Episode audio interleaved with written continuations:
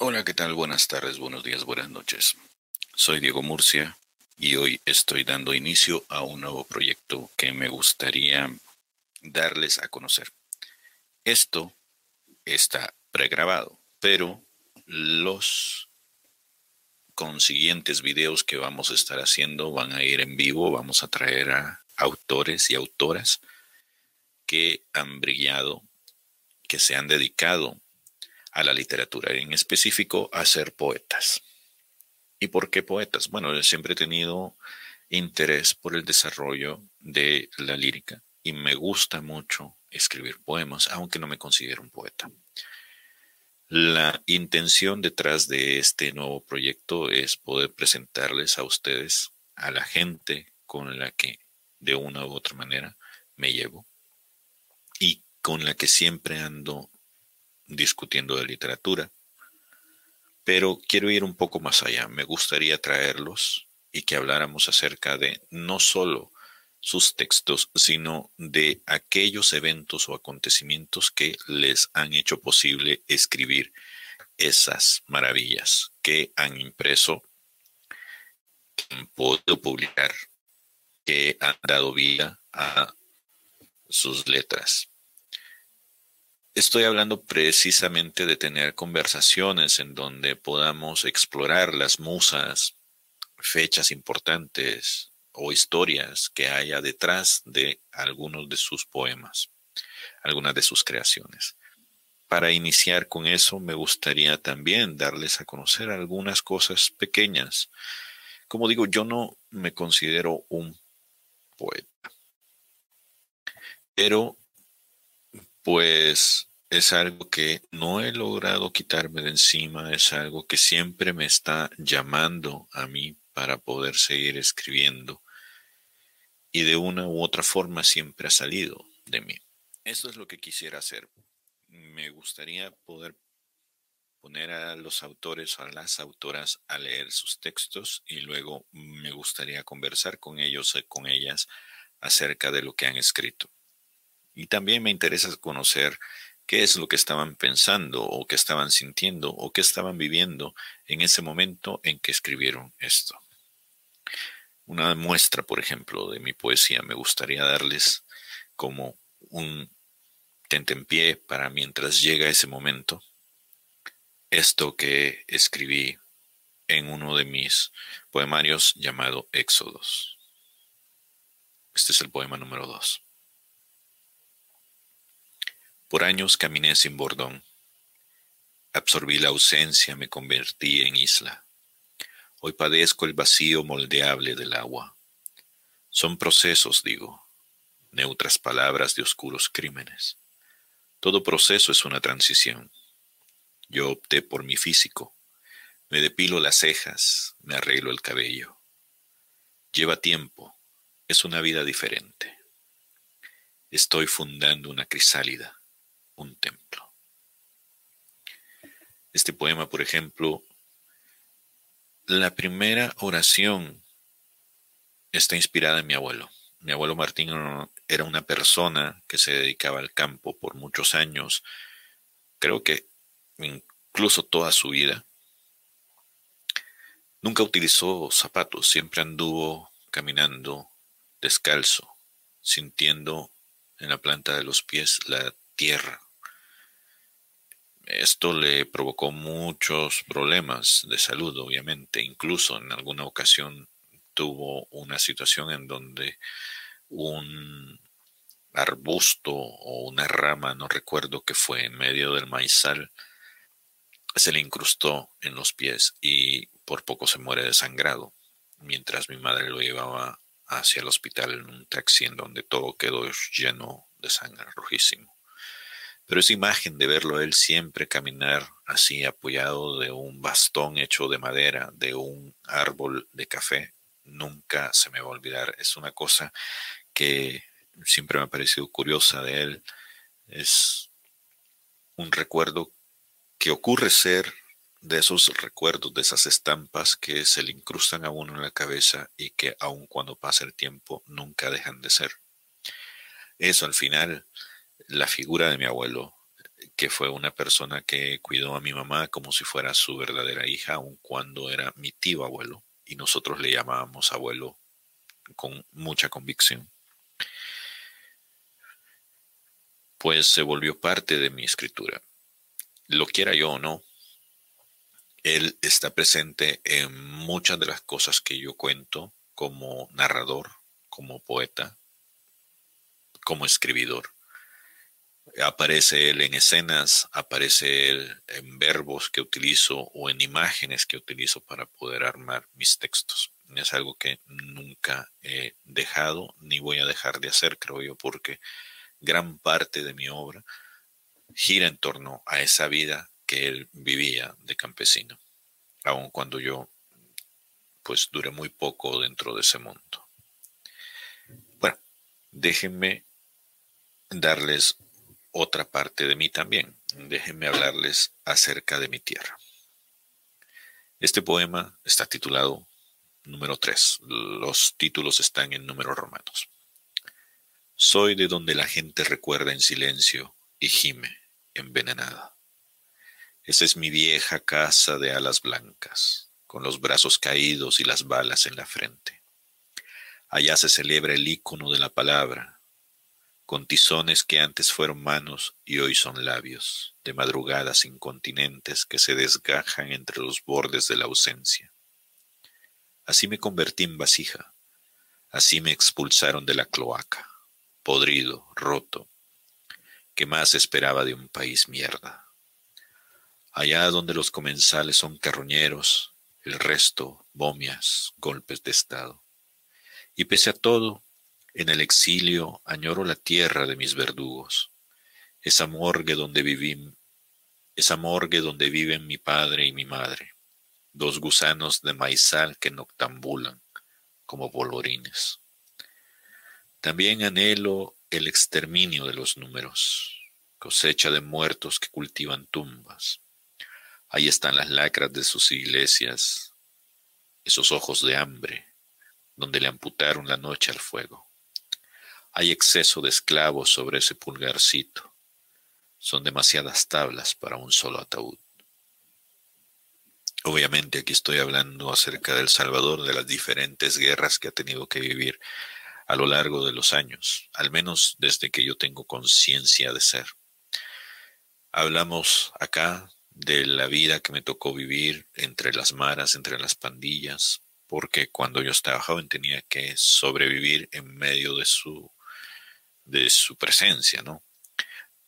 Para que se hagan una idea, yo tenía que caminar hacia la escuela o hacia la iglesia o hacia el parque, básicamente pidiendo permiso a cada una de las pandillas que vivían en la zona, comenzando por la casa que estábamos al final de un pasaje en donde había una pandilla que pertenecía a un instituto y otra pandilla que pertenecía a otro instituto a la salida del pasaje. Básicamente ahí estábamos encapsulados. Al salir de ese lugar, de ese pasaje, teníamos que pasar por territorio de la Mao Mao, que era otra pandilla. esta ya no tenía nada que ver con las pandillas de los institutos de educación que he mencionado anteriormente, pero sí de alguna forma tenían cierta afinidad con ellos, porque mucha de la gente que es, era miembro de esta pandilla era parte de la familia de estas gentes que estaban en esos institutos. Más allá teníamos a la Mara 18, un poquitín más abajo teníamos a la Mara 13, Mara Salvatrucha, y otro poquitín más abajo teníamos a la Mara Clínica, que era de alguna forma enemiga con todas las otras pandillas. Las otras también, ¿no? Cada pandilla si tiene un número al frente o si tiene una denominación diferente, pues obviamente se están peleando el territorio y son pandillas enemigas. Si a esto le sumamos que durante mi infancia también viví la cola de lo que se llamó la Guerra Civil Salvadoreña, que duró más o menos unos 12 años y que en los últimos dos años o tres, dependiendo de a quién le pregunten, se trasladó desde las montañas, desde la zona campesina en la periferia de la ciudad hacia la ciudad. Pues este era el ambiente en el que vivíamos. Vi mucha sangre, vi muchos muertos, vi muchas balas. Esos tizones de los que estoy hablando son balas que yo veía que caían desde los helicópteros hacia las faldas del volcán.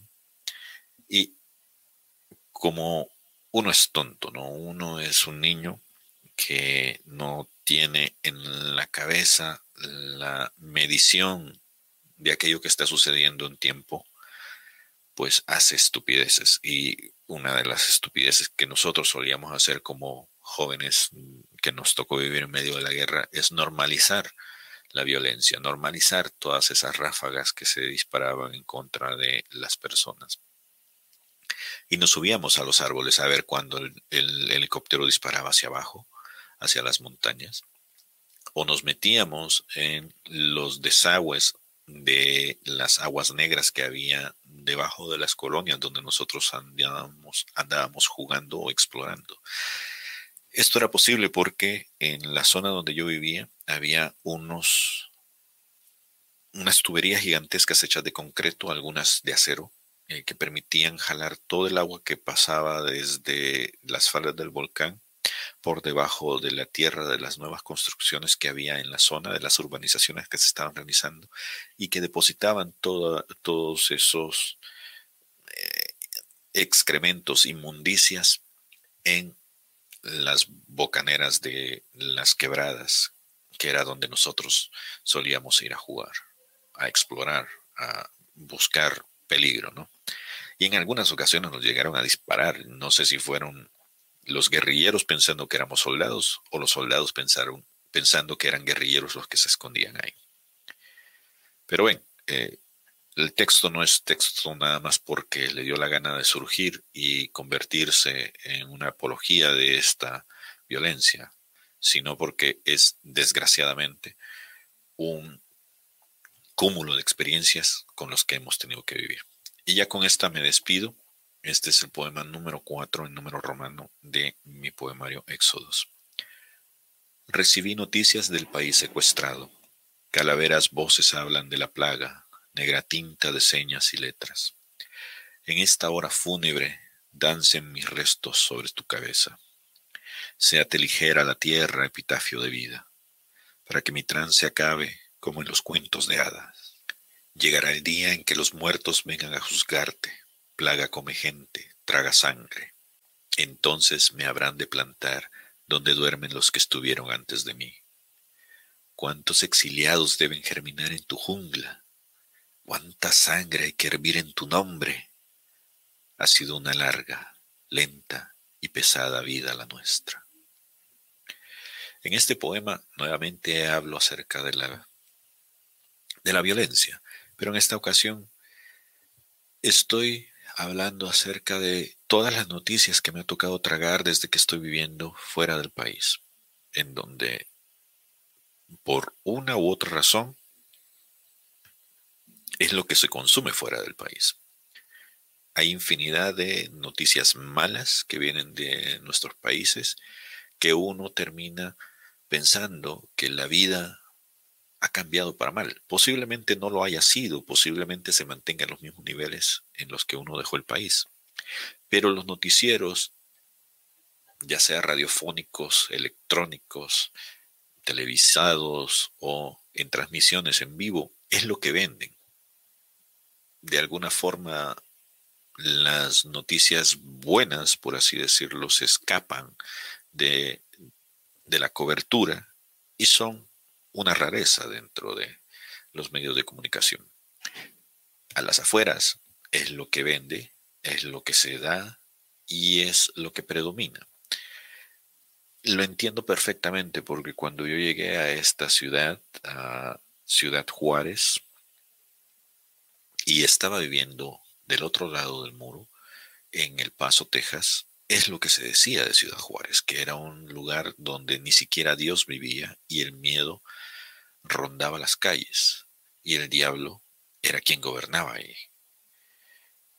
Por muchos años la ciudad ha tenido que vivir con este estigma de ser la ciudad más peligrosa del mundo, pero yo que he logrado vivir ahí, que estoy ahí, que mi familia está ahí, me he dado cuenta que hay infinidad de países y de ciudades fuera de los Estados Unidos o dentro de los Estados Unidos o en otros países latinoamericanos o incluso europeos donde ese epíteto podría perfectamente caber en cualquiera de esas ciudades. Nada menos y nada más. Hoy estaba hablando con una amiga que está en Barcelona y me dice que la situación se está poniendo fea en Barcelona, una ciudad de primer mundo.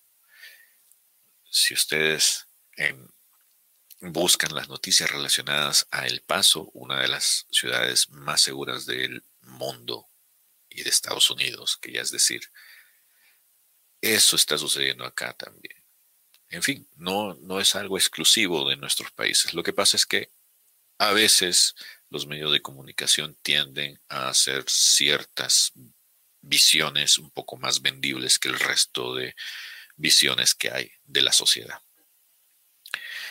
En fin, de eso se va a tratar el proyecto que les quiero traer ahora. Voy a poner este primer episodio por allá. Qué bueno que fue un primer experimento. Esperemos que cuando ya estemos andando, no ocurran las cosas que acaban de suceder acá.